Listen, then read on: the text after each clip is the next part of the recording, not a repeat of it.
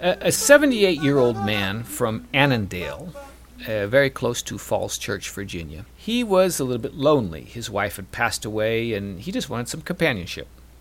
You So- say 78, you say, yes? 78, yes. 78, okay. So he decided that there was a, a, a little social network out there called iFlirt. Okay, sounds fun.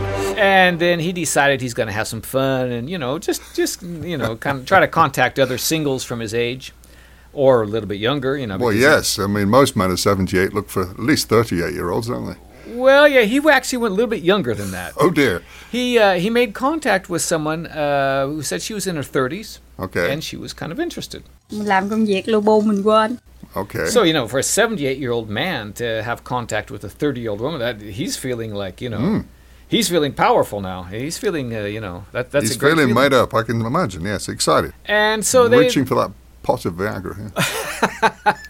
yeah. As we said, do not mix pot and Viagra. That's not a healthy. That's not a healthy mix. Anyway, she said that she was um, traveling, going to travel to Germany because she needed to retrieve some inheritance of some gold bars that were left to her by her grandfather. As you do. Gold bars. Gold bars. Well, I mean, I don't know. Was, uh, he's from the, the, the German time, and he had some German gold He, bars. he had a few bit of um, Nazi gold, is what you're saying, yes? yeah, I don't. It, it's it's here's where it starts to get a little bit strange. Anyway, um, It wasn't strange before. 78 year old with a 30 year old. Well, anyway, then then she said that that when she was traveling to Germany, she had actually gotten arrested, and she needed a little bit of help to make bail. Okay, here we go. So she asked for a little bit of money, and of course he sent it, you know, because there's this 30 year old woman that's interested in him, and he sent some money. And then she said she got ar- she got arrested a second time, and she needed some even some more money, and yeah, no, no, no. yes, uh, okay, yes. so How do you spell scam? Yeah, that's just not good. So anyway, in the end, he was taken for more than five hundred thousand dollars.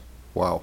Five hundred thousand dollars. Tiếng hát hát trên môi Giấc ngủ ngủ trong nôi And what the officials are calling this now is romance fraud, and it's it's it's a bigger scam than than perhaps what you might think. And it happens in both ways, doesn't it? Because sometimes you read about um, young men conning widows out of their money. Exactly. So it, it could go both ways. You know, an older older older widow, maybe she's like 40, 50, she's you know at that mm-hmm. cougar age. And a guy in her 20s or 30s comes along, you know, she's going to be interested, of course. For sure. Well, it's interesting because normally they say a fool and his money are soon parted, but in this case, it took him quite a long time to lose Took his, him quite a it? while, yes. So, according to the FTC, Federal Trade Commission, in the past five years, victims have lost more than 1.3 billion U.S. dollars to, to these big romance number. scams. Big number. That's that's a big number. And they say that it's actually they think that the number is actually quite higher than this, but most of the victims are too embarrassed to actually report this to authorities. Hmm.